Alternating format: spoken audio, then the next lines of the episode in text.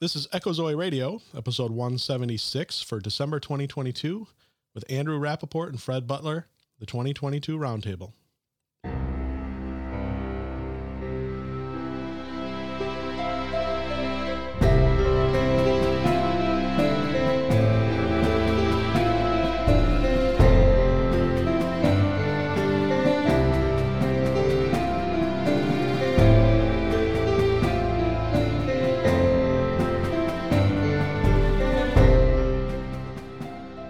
Welcome to Echo Zoe Radio, the podcast outreach of Echo Zoe Ministries, where you'll hear about important topics affecting the church today.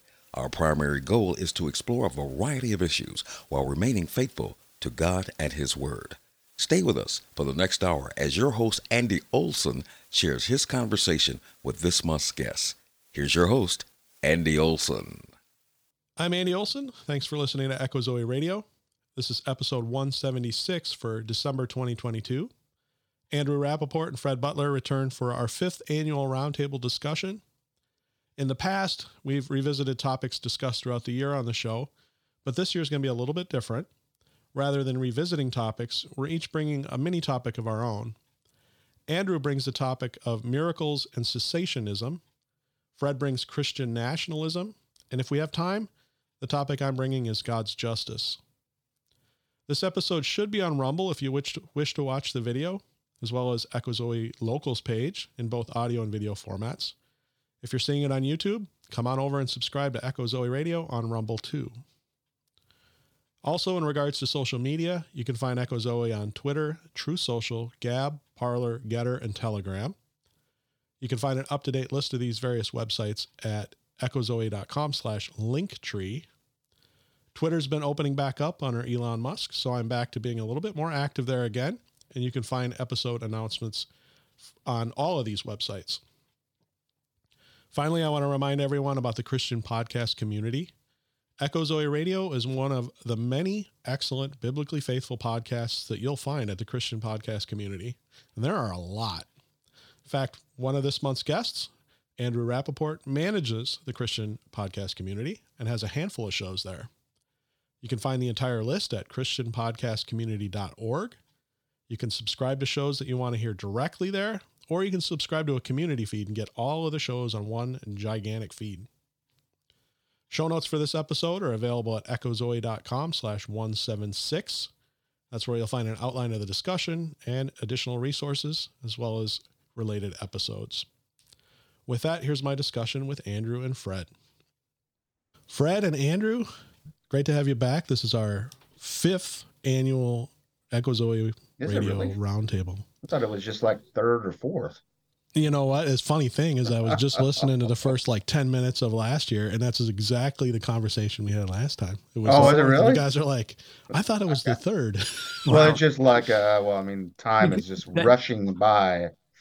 That whole thing with COVID just kind of mess things up. Hey, I before we get started, for those on video, I gotta I gotta bring out my inner Fred Butler. Okay. Now I'm feeling better. I got my hat on. Doesn't look good over the headphones, but ah, I feel Fred Butler. Ah.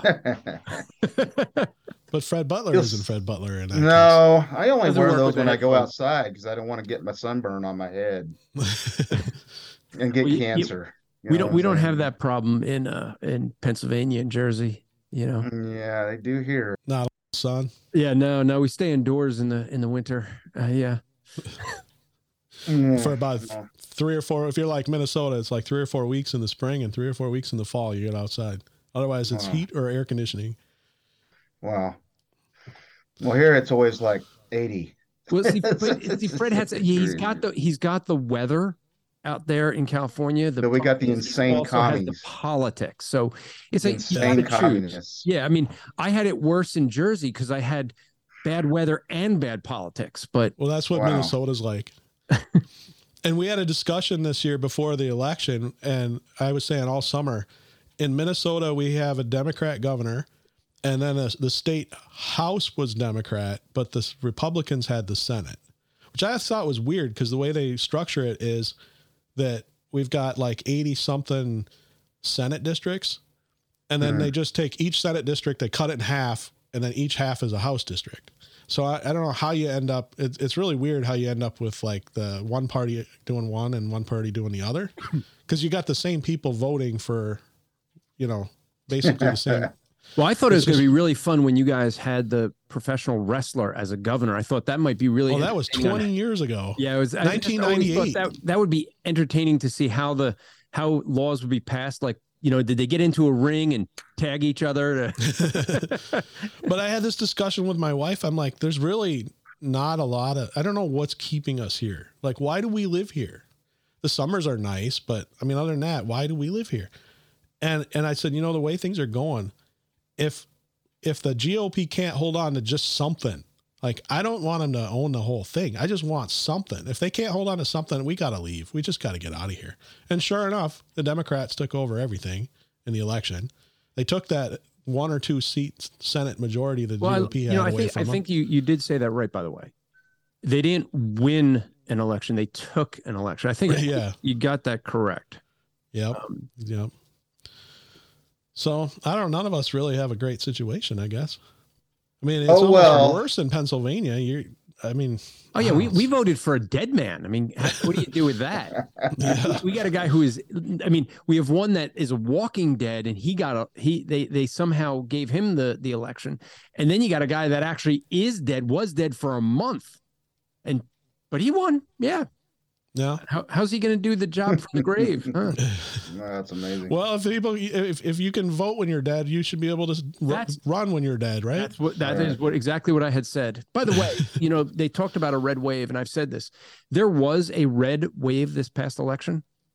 There really was. Just look at any state that issued voter integrity and you had a red wave. Any state like my own, where they were allowed to change the law even the day of the election yeah, to say, oh, no, you no. get 10 more days to vote and you don't mm-hmm. need an address on your mail-in ballot. You don't need a name.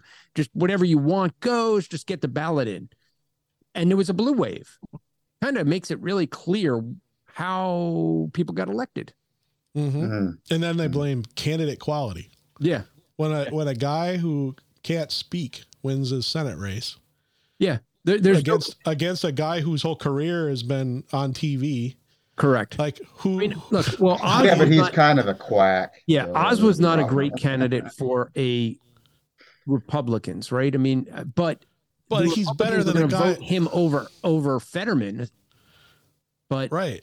Hey, it doesn't matter. They got they got Philadelphia. They they got enough people to just bring in. I mean, it's amazing. Uh, Philadelphia just they just had a uh, someone that stole ballots he, in the 2020 election. It's just amazing how many people have been arrested for voter fraud in the most secure, accurate election ever.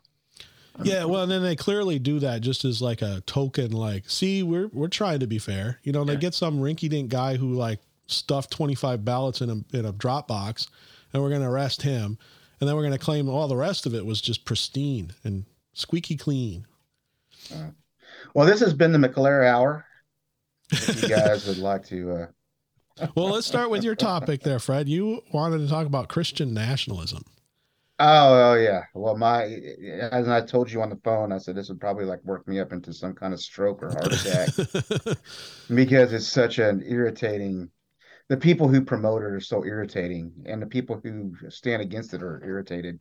Okay, so I don't know how many of your um, listeners are familiar with Christian nationalism, but the idea is that the definition you usually hear from like the oh, I guess you could say the the people out there that are the progressive types and the, both evangelical and secular is that it's the worst cultic thing to kind of pop up in the last few years. And it all sort of centers around Trump and it's the worship of politics in the church and all of that sort of thing.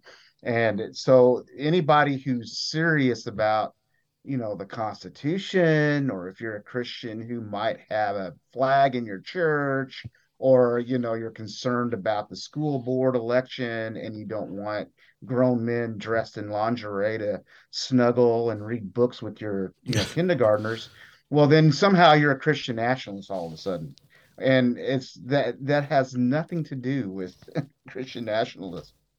And most people, I mean, if you're into like history, and you actually read, you know, history stuff, Christianity has played a part in American politics ever since its inception. And I mean, even before America, you had the colonial times. You had Increase Mather, for instance, who was went over to um, England to try to, you know, figure out which governor was going to come over and sort of oversee the colonies on behalf of the crown. And he was intricately involved in trying to get a good guy who would honor and respect the charter at the time, you know, of the colony that would recognize it as Congregationalist and Puritan and would respect what what time frame was this? Oh, what was in the 1700s or whatever? Like and I colonial think, still? Yeah, colonial times back in the 17 late 1600s, early 1700s. Okay.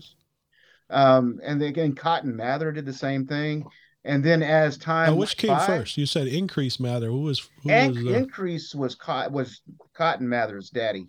Okay. So Increase was like the pastor of Boston church, I think, for years and years and years. And then when he went to England, of course, you know, over there, he, he, you know, back in that time, I mean, you had to travel across the ocean and you were there for several years, you know, to talk to people. So while he was away, Cotton sort of took over his preaching duties. And that's how he became rather notorious and well known uh, in the call in the Boston, Massachusetts area. And um, but at any rate, the whole point of that is Christianity has always played a part in American politics, and, and, and Christians want to have their values. There's nothing unpatriotic, or, or well, let's say, let, let me put it another way. It's there's nothing unbiblical or unchristian to want to have God's law, His simple morality reflected in our laws and our culture and in our society. I mean, there's something to say about a a pristine culture where you don't have pornographic, you know, advertisement billboards up all over the place and you have some sort of respect of, you know, the police and authority and things like that. And to suggest that because you are desirous of that, you're a Christian nationalist and you worship the flag and you know, and all that sort of thing. That's just absurd and ludicrous. I mean, even in the 1980s, you had the moral majority with, you know, um, oh, I can't even think of his name, the guy from Liberty. Um, those guys, uh, eh, Jerry Falwell. Oh, Jerry Falwell. Yeah, I'm thinking of his son. He turned out to be an adulterer, but anyway, there's wife. Jerry Falwell as well. Yeah. Oh my gosh. But uh, but they're but the thing is is that christians have always had a desire and an interest in political things and there's nothing untoward about that or unbiblical or dishonoring to christ. I would even say there's nothing wrong with a church on the 4th of july weekend or whatever wants to sing some kind of patriotic song as a choir you know thing. I mean there's nothing inherently. Oh, that would light Twitter up these days. Oh my gosh! I know. I mean, I get that you have like crackpot that guy in Dallas who might have Sean Hannity or Trump come and speak to his congregation for an hour. I mean, I, I, I don't like that either. But to have some sort of, you know, general patriotism as a believer is not wrong. It's not sinful. Yeah. Okay, so all so you got that side, right? That's going all after the Christian nationalists. And then on the other hand, you have these post-millennial theonomy guys who have decided to embrace the idea of Christian nationalism. And so now they're trying to make theonomy and postmillennialism Christian nationalism. So that if you are genuinely, truly a Christian nationalist, well, you will see the need to get in and to really um, you know, change the culture and you know take dominion over all of the various you know areas of our society which i'm not opposed to you know christians getting involved in politics or you know general things in in the society they know we're just talking is, about like the culture war just participating yeah to participate war. Participating. Well their whole thing is like you need to bring in God's law to be all over every one of those things. Mm-hmm. Which okay, well, yeah, I get that, but post millennialism and theonomy and reconstructionism is not Christian nationalism. That that's there's that's they're kind of hoisting that um, those concepts onto the idea of Christian nationalism. So right now, they're the big book that is under all sorts of, I guess you could say, criticism from all different sides. Is a book called, um, oh, it's called Christian Nationalism or a case for Christian nationalism by Stephen Wolfe, and it was published by Doug Wilson's printing presses up in Moscow, Idaho, and it's getting uh, pushed out there as like sort of the you know manuscript or the um you know the the manual on how to do Christian nationalism and what it is and everything. And the problem, however, is that it's it's not really based on biblical concepts. It's all based upon you know what the reformers thought 300 years ago and what ancient greek culture did. And, and there's lots of boring you know quotes from cicero and all of these roman guys. Well that's not christian nationalism either. Um at any rate so it's just my it just is something that it's like nobody actually has any kind of real understanding of these issues and they don't want to have you know they don't want to talk about it biblically i, I just it's what's annoying I, what i found kind of wild is how when it kind of came out that um in this one review that david bahnsen who is the son of greg bahnsen right the guy who did presuppositional apologetics mm-hmm. well he tweeted out a review on twitter um, about this guy that was critiquing Wolfe's book. And one of the first opening things he kind of mentions is like it doesn't have he has like maybe 16 references to scripture in his 400 page book. And he doesn't even try to if you're going to build something that's going to be christian nationalism don't you want to use the main source material that defines what christianity is and who god is and how christians should function in a civil society and how the Christians have done that over, you know, in ancient times in the first century uh, at the formation of the church. I mean, wouldn't you be wanting to build a case that's somewhat exegetical and biblical? But this guy even says in his book or in his opening chapters is like, well, yeah, people will probably be annoyed that I don't have a whole lot of biblical references and everything, and uh, you know, I'm, that's really not my expertise. I'm not really an exegete or a theologian you know, but I'm going to quote from all of these other sources. Uh, well, okay, right there, you just cut the throat of your own book because you're trying to make a case for Christian nationalism. You're not, you're not trying to make a case. I mean, I guess you could say a better title would be, you know, the case for, you know, historic Protestant, you know, government, you know, or whatever since the Reformation. But nobody's going to buy that. You know what I'm saying? Nobody's going to. That doesn't really address the current issue. But anyway, that that's just so that was I've been I mean, I tell you what, that's just been every time I get on Twitter, I just see all of these different people that, that you would generally be aligned with because I agree with some of their things. You know, they're trying to push post millennialism as Christian nationalism. And no, uh, I'm not. That's Christian nationalism. I really have zero interest in that because I don't think post millennialism is necessarily biblical. I, I don't. I don't agree with it. So, but I'm all for, you know, God's law and his morality in some form in our society. Uh, so well, that's just generally part of being salt and light. Yeah, I mean, of course. You just you, you don't know, have preserving... to be post millennial though to be salt and light. You know what I'm saying? Right. Yeah, yeah that's a um, eschatological view that I just can't understand. I mean, I disagree with amillennialism. I just don't even understand postmillennialism. Well, well postmillennialism is kind of a um, it's sort of it, it, it's it's it's like all millennialism, but it's different in the way that it's going to it understands the coming of Christ. So rather than you know, G uh, says amillennialists, there are all millennialists who will hold to a tribulation and a time of judgment, then Christ returns, and then it's the eternal mm-hmm. state. But postmillennialism sees the church being triumphant and victorious over all of society and culture so that the gospel brings into submission you know all the nations everywhere so that well i mean Christ... I, I guess i should be a little bit more careful with how i say that because i mean i understand what postmillennialism is i just don't know how people hold to it i don't it's either just, like my i mean like sweet james i mean and White. some guys are so uh i mean they're they're very good at describing it and convincing. You know, like um, he's just said James White, um, who's his uh, Jeff well, Durbin is when yeah. Jeff Durbin describes it. I mean, he's. I mean, James you want to become a post millennialist when you James hear him White talk about is it. like but... my um, favorite gloom and doom post millennialist because every one of his tweets is. But isn't that a about... contradiction in terms? How I mean, I gloom and doom post millennial? no, it's terrible. I can't believe you had all these senators vote to you know for gay marriage bill or whatever.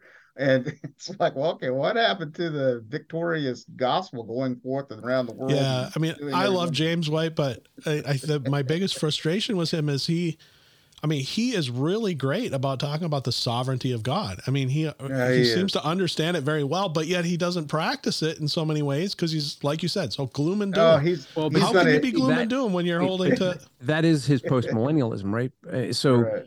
So the post millennialism is this optimistic view that God will win in the end. I mean, I look. There's an. I appeal, believe that. There's there's an appeal for post millennialism. We'd love to see the gospel reigning all over the world and people wanting to live for for Christ, that's what we would want.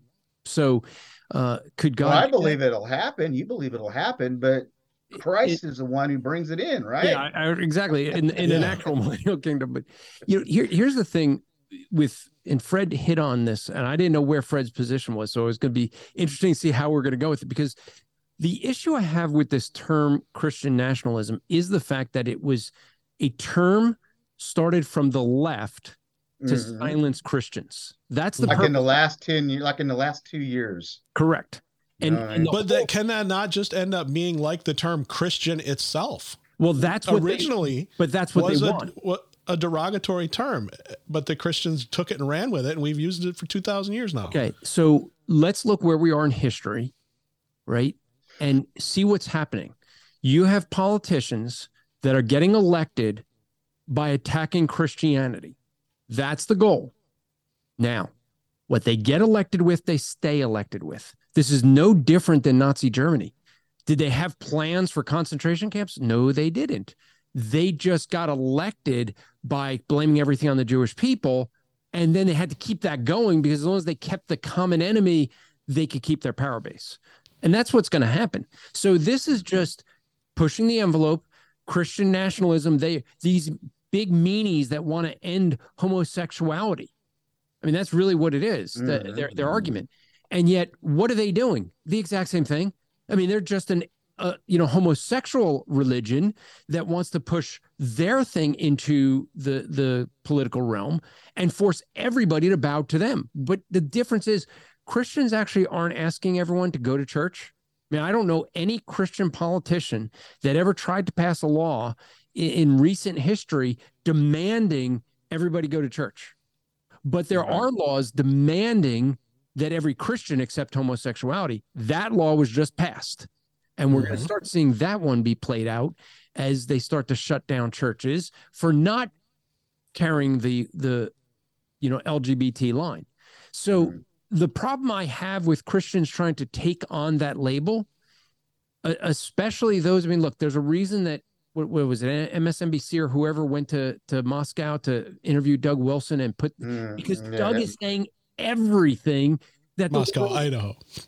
Yeah, yeah, Idaho. Yeah, You know, he's he, mm. Doug Wilson saying everything the liberals want heard in the culture. You know, I mean, they want the theonomy. They want to hear someone say we should stone homosexuals.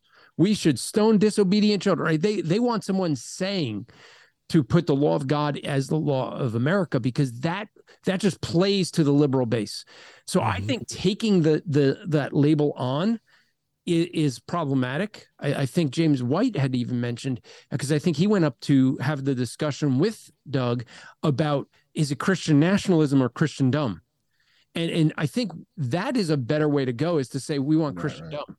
To, to not say we're, we're not use the label that they're using to that's going to be used to put us into camps or into jail but to, to change it and say no this is what we're actually saying and point out how it's the left that is actually doing what they're trying to say mm-hmm. christians are doing right. christians want homosexuals to repent muslims want to throw them off buildings which is the real threat I, so, right. so what, what i see with it is uh, i see it problematic to take on that label. Now, I also think that the issue from a Christian view is, and this is where you're going to see I'm not post millennial. I'm I'm not trying to change our culture as a Christian. I am in the world, but not of the world. And so my job in the world is to be salt and light in this world and to share the gospel. And if it is God's will that he brings a revival that many repent, I guarantee the politicians will follow. I mean, they go wherever mm-hmm. the votes are. They could care less what it is they believe, Republican or Democrat. They are just going with the votes. And so mm-hmm. if this country, if if more Christians would stop focusing on politics and start focusing on the gospel, maybe they would complain less about the politics. Mm. and, but I can see also the appeal. Fred, you brought up the the post, you know, post mill, and why it is that that seems to be on the rise. I can see the appeal. You you have, especially here in America, you have a rise of post millennialism in America, and I think what it comes down to is we're seeing a reaction to the politics of our time. You see Christians that are seeing what's going on and post millennialism you know it helps to stir up that activism to do something politically under the guise of Christ. And, and I think that's really what we see. We see this rise because people want to put a stop to what they're seeing politically. And unfortunately, what I see with some, not all post millennials, but some post millennials, they're sharing the gospel because they want to change America, not or, or change the world to bring Christ in, not because they're they're you know not so much out of concern for that soul. And I would argue biblically that we don't see uh, large. We're never going to see large numbers of like here's everyone's following Christ in a in a sinful world. Now I would say when, as Fred said, in a literal millennium, when Christ is reigning, I could see that because Christ mm-hmm. is reigning. It can be very Satan's different. bound. There's not that, you know, adversary that's stirring up strife and you know anger and triggering all the magenta haired people to scream on TikTok. You know what I mean? Mm-hmm. So it's like, yeah, it's, he's exactly right. I think you will have Christians. Should you be involved in politics? Well, yeah, sure. Go out and vote. We've been given that providence. That's not what is your aim and your goal, though. You you need to be focusing on sharing the gospel. And then from that, as you see people responding to the gospel, and like Andrew is saying about revival, when there's been historic revivals in the past, will society change? Well, of course, because those people get saved and they actually want to reflect that in the society that they serve. So you're going to have mm-hmm. politicians who are interested in, you know, maintaining laws that uh, uphold God's moral dictates. You know what I mean? It's not going to be, uh, you know, they'll leave the secular kind of notions behind because they want to be those uh, that salt and light, you know, in society. Well, that, that'll change. But again, just like it was in Nineveh, Nineveh repented for at least 40 years. You know, they apparently were living as a quasi, you know, godly society. They weren't covenant people, as it were. But then eventually Assyria, Nineveh fell and went back to their old ways and uh, came under God's judgment when he wiped them out. You know, Fred, it's funny that the one article that I have at Striving for Eternity that causes the most reaction is the article that I have at, uh, on political activism. Can Christians no. be involved in political activism? no. And there's one line that everyone seems to get more angry about. I get more emails about one line in that article. And it's where I said that more Christians know the Republican Party message more than the gospel message. Yeah, that's true. And, and, I think the reaction proves that the people that are emailing me, it's it, it's probably about them. well, how much of that is just the nature of what we call the Bible Belt? I mean, I, I don't live in the Bible Belt, but I hear a whole lot of from people who do that yeah. are believers about how it's just so cultural down there that yeah, everybody thinks it's that they're a, a Christian. Thing everybody thinks they're Christian, but they're yep. living with their boyfriend, girlfriend, and they're having kids out of wedlock, and they're doing all the things that we living that, hypocritically. Right. Terrible. They're not living the faith they profess. They're just claiming it because they were raised, you know, to go to church on Sunday. Yeah, at least I hear in in uh, California, I mean, people are pretty honest about their hostility towards the Lord, so mm-hmm. that you have some you know common opportunity to say, hey, well, you know, you're going to die, and I know you're guilty for your sin. Let me show you how that. Let me tell you how you can get you can live forever and you know be freed from the guilt of that sin you know that's why it's and, way more fun to evangelize in california or new jersey or new york because than in dallas texas yeah oh yeah because you, eh, like it is so much easier to get into that discussion when someone goes I hate God. I agree. I agree. You hate God. You know, yeah, it's much easier than the person who says, I'm a Christian. Like I literally remember uh, we were doing open air evangelism at the Fall for Greenville. One of the guys is up. He's he's sharing the gospel. Someone is angry and yelling at him. The guy that I'm talking to, he's got two beers in his hand. He could barely stand up straight. And he's telling me he's a Christian and wants to go get a pick a fight and get into a fight with the heckler. And I'm like, whoa, whoa just chill out. I said that, that our preacher can handle himself, but you know, he's like, oh, I don't like people making fun of Jesus like this. I'm like, dude, you do you realize that you in your behavior right now are a mockery to Christ, saying that you believe in Jesus, drunk on the street, sloshing your two beers all over me as we're talking. You know, you can't even stand up straight. Yeah. I said, you're a mockery of Christ. And then he wants to pick a fight with me. Mm-hmm. so it was like, I'm like, think about this. Are you really a Christian? This is not the Christian behavior. You're not displaying it. And then his mm-hmm. girlfriend was like telling him, oh, we should just get going. We should get going. well, of course. Well, for uh, time management reasons, maybe we should move on to. Yeah, uh, you know, just I know James White's going to listen to this and he's going to scold us on a dividing line. So I look forward to that because I love the brother. He's a good guy. I don't know that James White has ever listened to anything, including oh, the one oh, where I'm i did. Sure, he will with this one because I'll mention it and I'll drop his name. He'll have to go here. okay. That's how I, I was going to say, including well, the episode hey, listen, where I interviewed listen, him if, about if, 10 years brother ago. Brother Rappaport and Brother Butler. Well, if that's the case, I mean, I, I, hope you're going to drop this after, you know, December 22nd because that's when James is coming on to Apologetics Live to help me out with a you know oh a discussion. so, don't get me in trouble, Fred. oh, I'm sure he'll be gracious. Do it anyway. He is. He knows he, that we're good guys. Did you get him to follow you again on Twitter? Because he he uh, unfollowed. Fred doesn't even follow me on time. Twitter. I follow. Fred, Fred doesn't Fred follow doesn't Andrew follow on Twitter. No, Fred I doesn't follow you on. Follow James you on White does. Do you? Yeah, James follows me because I've um, DM'd with him in the past. Well, he has open DMs, or yeah, or does he? I didn't think he had open DMs. Yeah, I doubt. I doubt that he does because you'd have every. Well, that's and... actually kind of confusing to me because he followed me for a while, and then I thought he should. Oh, hey, yeah. Fred, Fred man is now following me. Now I feel now I feel relieved. Did I followed you? I thought didn't I follow yeah. you? I don't know who I followed. It took, I don't know how many followers I got.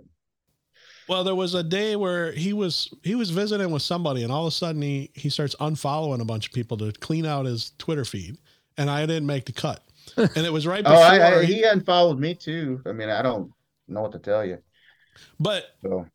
I, maybe I can DM him because because he followed me at one time, and we had started a DM conversation before he unfollowed me. Because I don't know because I know I have been able to DM him here and there, but um, yeah, I don't know. Well, hey, but yeah, he unfollowed me and then he followed Chris Hohnholz. Well, everybody follows Chris Hohnholz. Yeah, who doesn't follow Chris Hohnholz? He got to drop the elf memes, Ultraman. You yeah. but we got to talk about cessationism and miracles. Well, at least there we can agree. At least there we'll be able to agree with James White. James White will agree with us there. Just saying. But we're we're yes. half hour into this, and I got to at least get two topics before we quit. so we got to do miracles and cessationism. And you were talking about Idaho. And speaking of Idaho, weren't you up in Idaho talking about this stuff? That's right. A few weeks ago. Yeah, that's what. Yeah, that was a good series. You should go listen yeah. to it. Yeah, there was uh, the cessationist conference uh, which hopefully we're we're actually not in Moscow though. No, we weren't in Moscow. We are hours away from that. actually, while we were, we were while we were in Sandpoint, Idaho for that conference, James White was in Moscow, Idaho. So we were we were not too far away. I was gonna I was actually gonna message him to say, hey, like I looked to see how far away it was. I was like, yeah, it was like two and a half hours. I was like, yeah, we're not getting together. But it, it was just too far. But that that conference, the way that conference came about was the guys putting the cessationist film together. Which, if you don't know about that, there's a new film coming out in 20. It's hopefully we're, we're planning for the spring of 2023. A new film that'll come out on cessationism, and we we had there were a number of people that were not filmed yet, did not get the interviews yet for the film. Uh, they were going to fly out to Idaho to meet with uh, Jim Osman, pastor of Kootenai Community Church, and they said, "Hey, can we f- fly out John Samson so that save costs?" So, you know, Jim's like, "Sure, but who else do you have?" So they just said, "Let's fly everybody out to one place so you can get all the filming done in one weekend, and the church will just have a conference on cessationism." So that's how it came about. And James is actually pitching the idea of taking all of our talks and putting them into a book. So that'd be kind of neat. so um but yeah the, it, it it was a great conference i you know i've heard um justin peters do his talks many times but he he added a lot of new material to that one.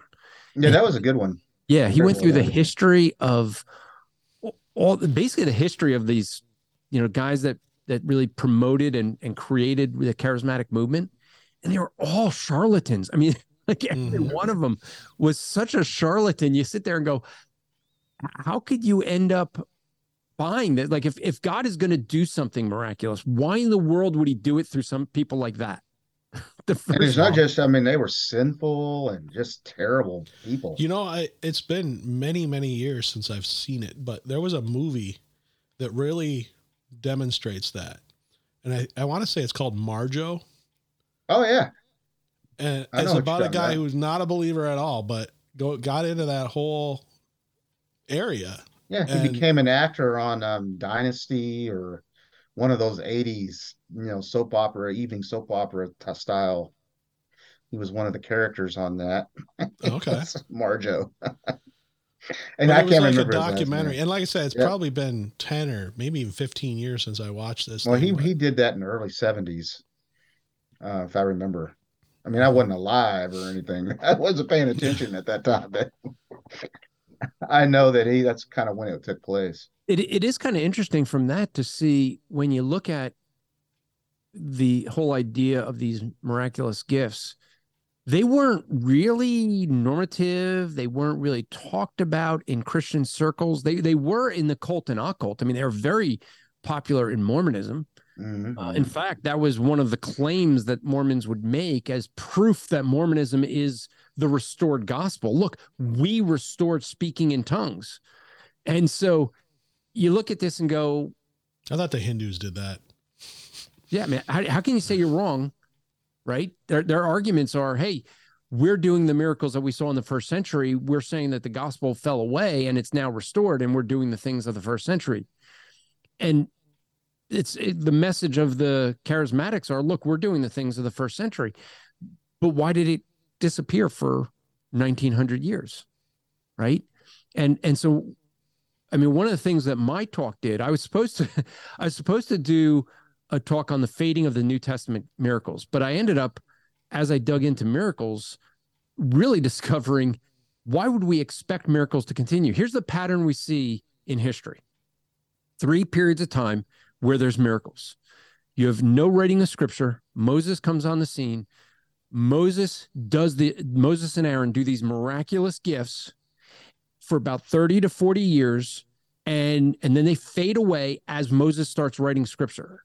And then you have people jo- Joshua and others who start writing scripture. But then it, it, a period of silence. And after that period of silence, a couple hundred years, and all of a sudden Elijah and Elisha show up on the scene and they start doing miraculous things to vindicate the writing of scripture and for 30, 40 years, there's some miracles and they fade away. And then there's 400 years of silence. And then Jesus comes on the scene. Then the apostles, the apostles are doing these miracles, vindicating that the right new writing of scripture, 30, 40 years, and they fade away. That's the pattern. If you look at all the miracles, and when we look at the miracles, there's far less than people think. There's 265 miracles recorded in biblical history. So over 4,000 years, you have 265 miracles. Now, we expect miracles to be done by supernatural beings like God. And so Jesus has the most of them, 104. And so when you limit a supernatural person, you put it down to just human beings doing miracles, you have 81 over 4,000 years. But they're almost all in that period of time. Each one of them are in that one of those three periods of time. So you have like roughly 100 years out of 4,000 years where there were miracles being done. And if you look at the books of scripture and you look at all the books that mention miracles, you have a third of the biblical books mention a miracle being done. But once you limit that to human authors, you're down to, to you know, 18% of the books that mention a miracle. And so you can see that is very limited in time and, and all of them are limited to the purpose that it says it is in hebrews chapter 2 that these miracles signs and wonders and miraculous gifts and, and these things are done to attest to the revelation. So that's the purpose of it. it the purpose of miracles are for the purpose of saying hey i'm saying i'm speaking for god. I'm writing god's word I better be able to do something to vindicate that. That's the purpose of a miracle. And if you eliminate those, and let's look at, you know, say, well, we should see miracles happening today because they happened in the past.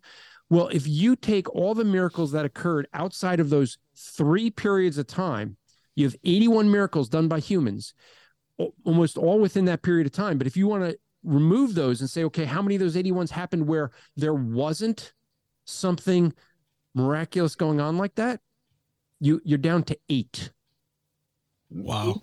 Miracles in in the other 3,900 years of biblical history. Eight. And when you look at those eight, Kenneth Copeland does that like by, you know, by breakfast every morning. Yeah. See, and that's the whole thing. That this is why there's the, the case has to be made by those that believe miracles exist and should be normative. There's no case for that in biblical history we have a case for it doing it when God's revealing something. But even the those eight, you see where someone is revealing, you know, they're prophesying, saying something that is in the future, like the someone coming to Jeroboam and saying, you know, you're going to be king. Well, you better prove that that's actually from the word of God, so he gets to do a miracle.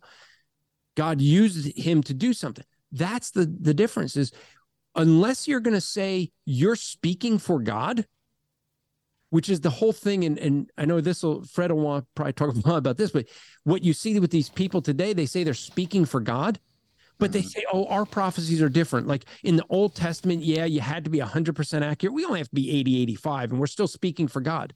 Well, the nature of God is God doesn't fail. He he's omniscient. So if he says something's going to happen, he either lied or he didn't know. Right. And therefore, we we know he can't lie. Titus 1 2. We know that he's omniscient.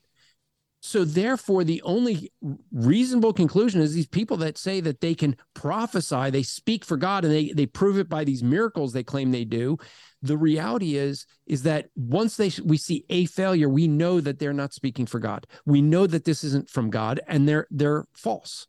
So therefore, they're not speaking for God because they're doing false miracles, false healings, and, and by the way, people think healing should be so common. There, there's only 46 healings mentioned in the Bible. And, and, how many of those were not Jesus? Yeah, they they were only like out of the 46, I think 12 are done by humans. And I think right. eight of the 12 are are the are apostles. so, so you got Elijah and yeah. So you, you're how in the world do you sit there and say this should be common? That we should see healings everywhere. We saw mm-hmm. healings with Jesus. Why? Jesus was different. Why did Jesus have the most miracles? Because he is a different person. He was putting his deity on display over and over again. The, Jesus coming on earth was the culmination of, of all of history up to that point. Everything was focused on him. So when he did miracles, it was because he's God on earth. And everything he was doing for the atonement was to, so we look back to that and say, look, we can clearly see he did what no man could do. So what he said is valid. He was God. He could forgive sins. In, fact, that's exactly the point he makes when they bring the they they lower the man down through the roof in front of him, and he says, "Your sin are forgiven." And they're wait, what? Who can forgive sins but God alone? Mm-hmm. mm-hmm. Right? The mm-hmm. Jewish leaders are upset that he's claiming to be what? God by forgiving sins. And he he doesn't sit there and deny it. He says, which is easier to say, your sins are forgiven or rise up and walk? Well, they're both equally easy to say, but one can be vindicated. If I say to Fred Butler, your sins are forgiven, you can't see that. But if he's a paraplegic and I say, get up and walk, you can see whether that happens. Kenneth Copeland doesn't get that because he mm-hmm. says to plenty of people, rise up and walk it. They don't. And so the thing is, is what does Jesus do to prove that he has the authority to forgive sins, thus, therefore, that he is God, he turns to a paralytic, paralytic and says, Get up and walk. And the guy gets up with no physical therapy, stands up, leaping, running, jumping, because that's the way God healed. Very different than the new the, the, the New Testament healings from what they claim today, right? You you look in the New Testament, those healings were complete, they were immediate, they were full. In other words, you you didn't have someone who got healed but then f- got fell back into blindness and it was also for everybody there was nobody who jesus didn't heal that he didn't want to heal even if they were unbelievers so when these guys today go oh it's based on your faith no that's a cop out because mm-hmm. you're that's the that's so that the guy who's saying he has the the power to heal so that he can say it's your fault that you're not healed but you know I, one thing i find interesting um, uh, with all these faith healers. I don't know if you noticed this. Have you noticed they almost all wear sun, uh, wear eyeglasses? Yep. I mean, I, I, see them wearing glasses, and and I go, uh, "Physician, heal thyself." Like, what's wrong with what's with your faith?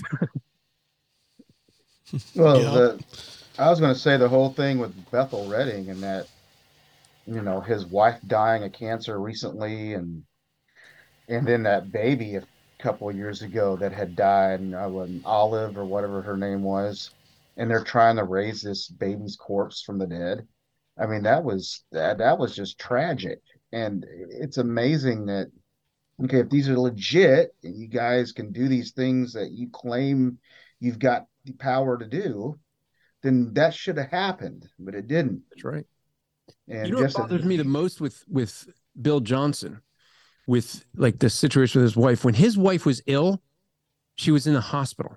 So mm-hmm. same thing with. I mean, I went to a Kenneth Copeland uh, conference with Justin Peters. We were doing some research, and each one of the speakers talked about being ill. I mean, Creflo Dollar talked about his battle with cancer, and what did he do? He went to doctors. All these guys that are telling people, "Oh, you could be healed," but they go to doctors. Here's the thing that bothers me with Bill Bill Johnson. He had a woman who was working for him I can't remember if she was volunteering, but she worked directly for Bill Johnson. She had a cancer that was 100% treatable. Oh, man. And Bill Johnson yeah. told her going to the doctor proved that she lacked faith. And so she stopped going to the doctor and prayed. And when the cancer ravaged her body, this is a young mother. She had she newly married, just gave birth, had a young child, and she ended up having to quit working for Bill Johnson to to move to PA, which is how I found out about this, because basically she went to live with her parents to die. Oh man. Following the advice of Bill Johnson, and Bill Johnson doesn't follow his own advice. When his wife was sick, she got some of the best medical treatment she could get. But this aren't there a lot of stories dead. like that that come out of both Redding and um and IHOP? A lot of that kind of stuff. Yeah. Yeah, it's satanic. It's terrible. It is absolutely. That's evil. Yeah. No, I was. I mean, I I could I almost. I wanted to joke that. Why don't these guys like get together and just have like a healing fest so Creflo Dollar can heal Bill Johnson's wife and Bill Johnson can heal Creflo Dollar and and what I mean. Well, they do have a healing fest. Just, that's that's actually what uh, Copeland's conferences are because they have a healing. But they don't heal each other. They and, heal and, people who bring lots of money to these conferences. Well, no, they don't. They, they, I think it was. I still haven't put this video together. I want to. There, there's a there's video of of Copeland at this conference just saying you're healed, you're healed, you're healed, and then there's a guy that he actually goes to touch, and the guy falls backwards out of his in his wheelchair, and they they just pick up the wheelchair and he moves on. and so I wanted to like like have him like a video, just him going through like you are healed, ding one, you are healed, ding two. Like all the people that aren't actually, they never get up out of the wheelchair, and then like him walking by that one, have like like th- like buzzers going off, like ding ding ding ding ding ding, like not healed. you know, but they don't because they they they don't have the gift of healing that they claim they do because there's no purpose for them to have the gift. Right. Because what do they claim? They claim that what when they get a prophecy, they get a word from the Lord, they will say this is not scripture. But it it has to be equal in authority with scripture. It has to be because it comes from well, the same source. You laid out that whole pattern. I mean, if the pattern held, they would be writing scripture right now. They should be. I mean, we would have a almost a third testament that we'd have to staple to the back of our Bibles. But we should only see the, those miracles for 30, 40 years. If, if it's going to stay to the pattern we see in the mm-hmm. Bible. Because because that's our whole claim is we see miracles in the Bible, therefore we should see miracles today. But we only see miracles for a 30 to 40 year period after the writing or at the, before the writing of new scripture. So these miracles kind of precede the new writing of scripture and then you have the writing of scripture and as you have the writing of scripture those miracles fade out so mm-hmm. if miracles are happening today for the last 100 years as claimed then we should have by now not only seen the new writing of scripture but seen them fade out already yeah. So the burden of proof is on those that say are the continuationists. And even those that are open but cautious to justify why miracles would be happening today apart from the the revelation of scripture because that's the pattern that we see. Mm-hmm. but what do they try to justify it with when they are pressed well they they'll say that they're they're different they say that oh the, that's the same reason that they say well those miracles back then had to be 100% these only have to be 80 to 85% those miracles back then were for either god's judgment as the prophets did or or gifts that were for the purpose of the church now they say oh these are for self-edification which I'll just challenge anybody. Yes, it says in 1 Corinthians 14 that speaking in tongues is for self-edification. And so for people who take that literal, I, I'm my argument would be Paul is condemning the behavior yeah. of using it as a private prayer language. Why? because you don't see anywhere in scripture where self edification is promoted. In fact, the theme we see throughout scripture is that self edification is condemned. Mm-hmm. It's not, it's never, not once. It, let's exclude First Corinthians 14 because that the argument is that's that's what it's teaching. Well, if that's what it's teaching, why is it condemned everywhere else in the Bible? But here, suddenly self edification is a good thing. Uh, there's no gift ever given for self edification, but this one somehow has transformed into self edification. I think what happened in the first century, why Paul is having to write that letter, is to condemn the very behavior we see today. And people say, well, you know, how could he? How could be? What we what do we see? We see in the in Acts chapter two, the speaking of tongues was known human languages. Okay, they yeah. were known. We know them because they're listed. You, we take known human languages, and within just a few decades, we have gibberish. And that's what Paul is condemning there. They're speaking gibberish, nonsense, useless stuff. And the arguments that they probably made that Paul's condemning is well, we're speaking the language of angels, we're speaking just to God, it's a private prayer language. The same claims made today. Now, let's look at the history. Go back to the late 1800s, early 1900s, when we started seeing the charismatic gifts start that people claim they were doing, the speaking in tongues. What did they actually believe? Parham taught his followers that they were speaking known human languages. You know what they did? Mm-hmm. They got on boats. They went all over the world thinking they could do missionary work and just come to a place like China and speak in Chinese and be able to get there. And you know what? They came back with their tail between their legs because they mm. got there and not one of them could speak the language that they claimed, they, the mm. known human language that they claimed they could. And they came back in embarrassment. So what did they do? I acknowledge they were wrong? Of course not. They suddenly changed to saying they all were speaking an angelic language and it was a private prayer language. And that happened within just a few decades that they shifted like that. So I would say that we saw that in history, in recordable history that we have in our day. We could probably say that's exactly what happened in the first century. Same behavior, same human behavior. And one of the funny things with that is Justin Peters actually has uh, the the woman who went to China saying that she could speak Chinese. She actually wrote something in Chinese. Mm-hmm. And so Justin Justin calls me up. and He says, "Hey, I need I need to do a video call with you. I need your wife to see something. I want to see the reaction on her face." I said, "Okay."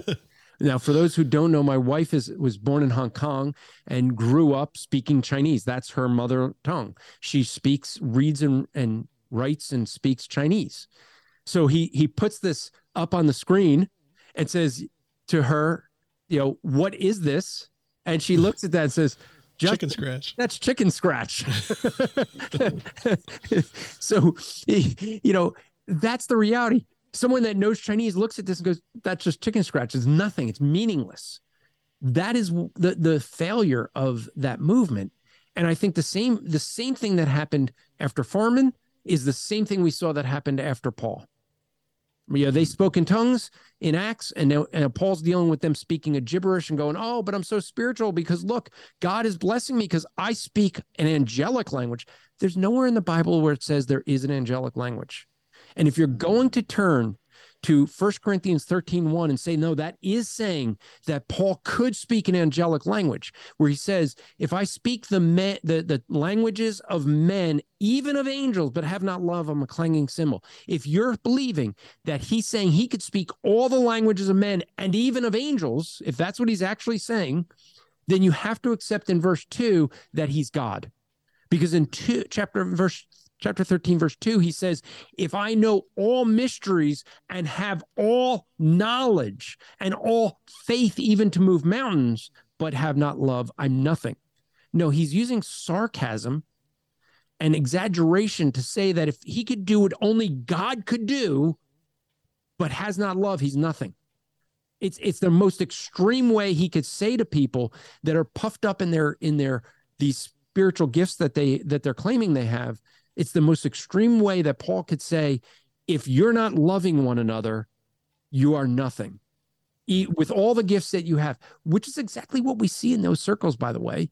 We see a lot of spiritual pride about the gifts and very little love for one another in, in many of those groups. All they're about is their gifts and money for self. I mean, we, we don't want to neglect the, you know, Creflo Dollars and all who he's, he's aptly named for his, his field. That's why back um, a long time ago, when you know everything that Andrew's talking about, I wrote a series of articles a few years ago called "Why Continuationism Is Not a Secondary Issue," where it's like, uh, you know, the you see the absolute soul devastation that takes place in people's lives when they're not healed, when they are basically told, "Ah, you're not baptized in the Spirit, or you're not saved because you're not speaking in tongues." I mean, it has, you know, this issue has serious ramifications upon just the Christian walk and Christianity in general. That's why I, I mean, I take that as being on the level of like your beliefs about God and who Christ is. I mean, if you're basically telling people or I guess you could say, if I take the Hank Hanegraaff way, it's like, well, these are just issues that we can debate vigorously, but we shouldn't divide over. So if he wants to believe this nonsense about speaking in tongues and healing people, well, he can do that. He's got the liberty. When I see too much devastation and and problems that come and that arise from that are just spiritually destructive to people's lives. I don't see how you can place them in some kind of secondary position where it's like, well, if you want to believe in infant baptism or you know believers baptism, it's it's it's like that. It's not like that at all because it's such a a terrible thing that it binds people's consciences and just makes their lives shipwreck at times, The door will even abandon the faith. A lot of the high profile atheists that are out there, like um, oh, I can't even think of his name. so much for being high profile. But I mean, there's several of them are come from Assembly of God or Pentecostal backgrounds. That's what they saw as Christianity. And because God didn't answer prayers with regards to um, healing somebody or doing something for them the way the charismatics claimed, well, you know, they have no interest in God anymore. It's, it's terrible. Yeah. And I said, you know, at, at the conference, I ended the conference by saying, why is this important? And I think the reason it's so important is what's at stake here is the sufficiency of scripture. Do we believe yep. that the word of God is everything that we need for faith and practice, or do we think we need something more? The charismatic movement says we need something more, and it's ever growing more. Because if one person speaks in tongues, another person has a word of faith. If a person has a word of faith, another person has a prophecy. If a person has a prophecy, another person went to heaven.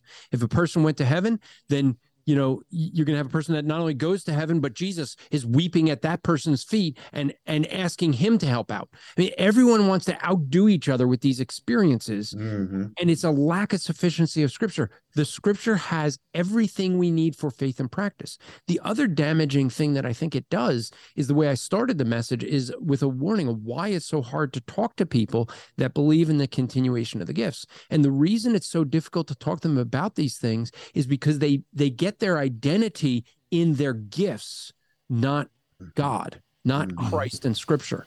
And you'll right. see that because anytime you have these arguments, they will always, always, I don't care who it is, I've, I used to say that most people would do it, but now I, I end up having to say all people. I don't know any charismatic that I've discussed with that doesn't eventually appeal to their experience once they're they can't answer according to scripture.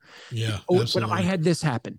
I told a prophecy. I speak in tongues. I had this. Whatever it, they always appeal to personal experience instead yeah. of appealing just to scripture. My appeal is to what scripture says. And my experience better be in line with scripture. I don't try to make scripture be in line with my experience because once that happens, I can make the Bible say anything I want it to based on my experience. I'm going to just experience to say, well, that's what the Bible says. Th- this is the whole thing that I think is damaging to people is they start to elevate their experience and themselves above scripture and they don't even realize they're doing that. Mm-hmm. I mean, just look at all the songs written for charismatics you know, by the charismatics. It's all about self. Even when they yep. do sing about God, what are they singing? About what God did for me. It's all about me. Their whole focus is on the experience, on the self, which is what God condemns.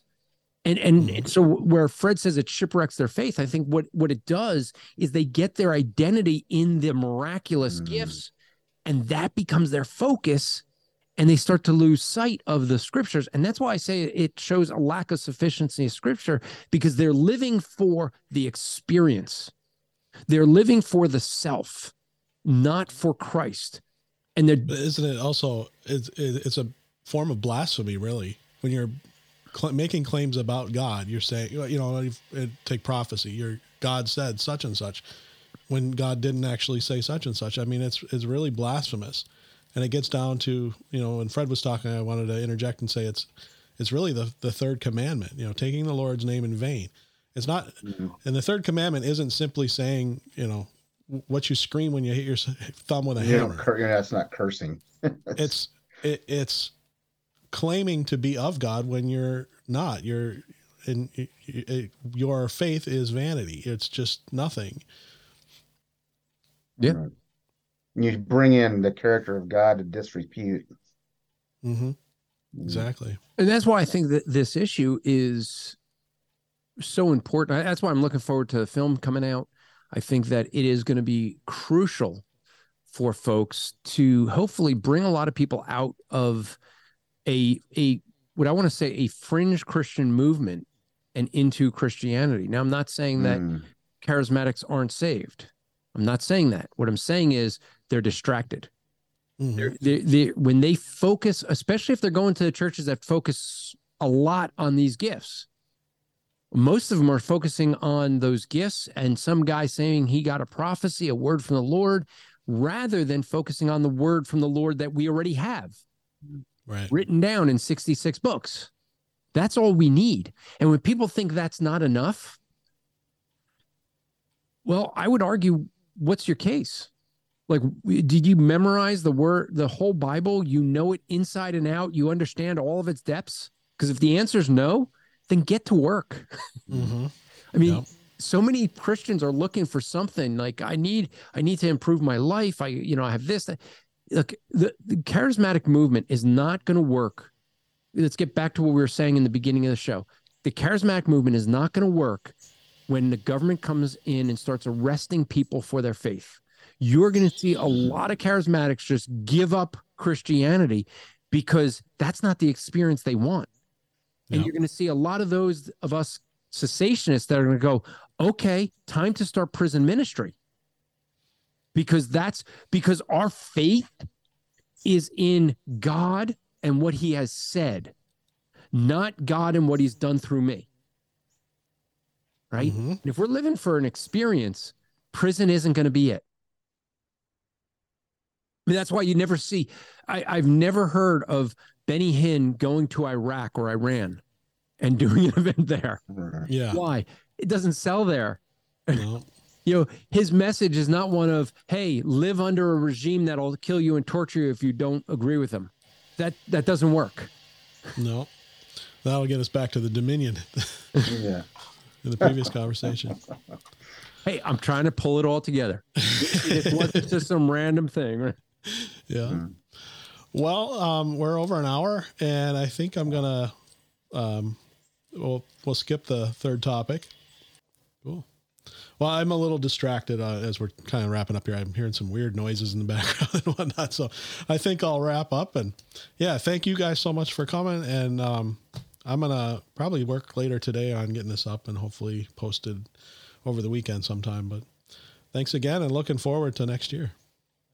Echo Zoe Radio is an outreach of Echo Zoe Ministries. If you are blessed by the show, please consider offering your support. There are many things you can do to help, including prayer, sharing the show with others, and your financial support. Echo Zoe Ministries is a registered nonprofit organization with 501c3 tax exempt status, and your donations are tax deductible. For more information about how you can support Echo Zoe Ministries, please visit echozoe.com/support. That wraps up episode 176. Thanks for listening to Echo Zoe Radio. For show notes, visit echozoe.com slash 176. Please also check out all of the great shows available at the Christian Podcast Community, including Andrew's several shows. And then you can join me on the Echo Zoe Ministries page at Locals. That's echozoe.locals.com, L O C A L S.com. You can support the ministry there as well as interact with the community, and I look forward to seeing you there. Lord willing, we'll be back next month with the January episode of Echo Zoe Radio.